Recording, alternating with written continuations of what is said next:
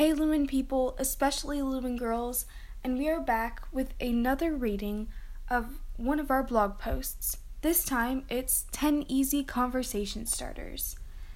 Today I'll be reading it for you, Joe, and if you have not seen our YouTube video or gone into our website to check out this blog post or others, please do that if you can after or while you're listening to this.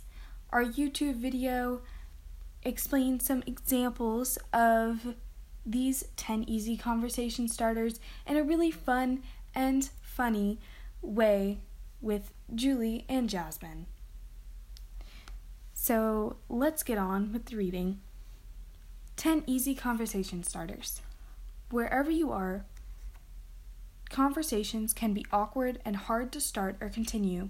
Between our team, if we got a dime for every conversation, if for every time conversations crashed, we'd be rich.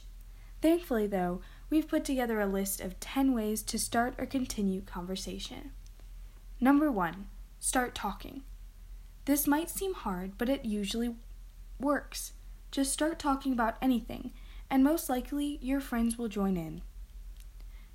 Number two, give a compliment.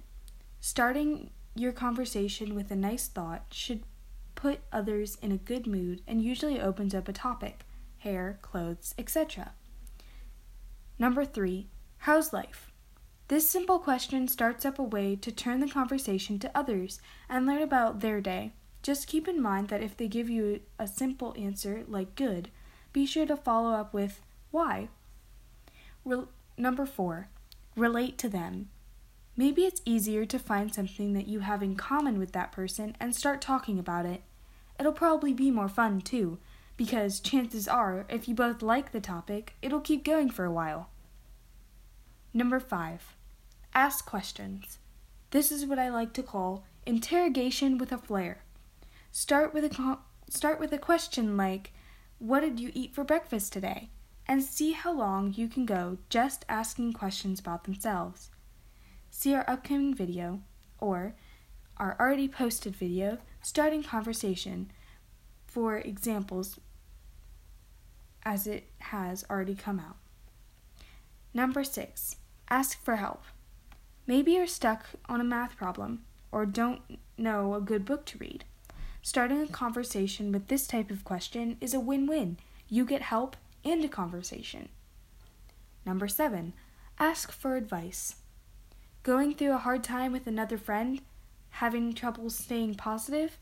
Ask for some advice, and, like asking for help, you get help in a conversation. Number eight, introduce yourself and immediately follow with a question. This is a good way to easily transition into interrogation with a flair and learn a bunch about a new potential friend. Number nine, offer something, like a piece of gum. Offering even a small thing might give some might give some people a smile, and they'll be happier and more open to talk with you. Number ten, be interested in other people. This suggests just being present in the conversation. If you really want a nice conversation to turn out well, be okay with trying new things to open up and get others to. And get others to, too. We hope that these conversation starters will help you to learn more about your friends and other people, as well as keeping some awkward out of your day. Every drop counts! We really hope that this did help you, and the YouTube video was a little bit funny for you. Again, if you have any thoughts, please leave them in the comments on our website, lumen rain dot com. Have a great day!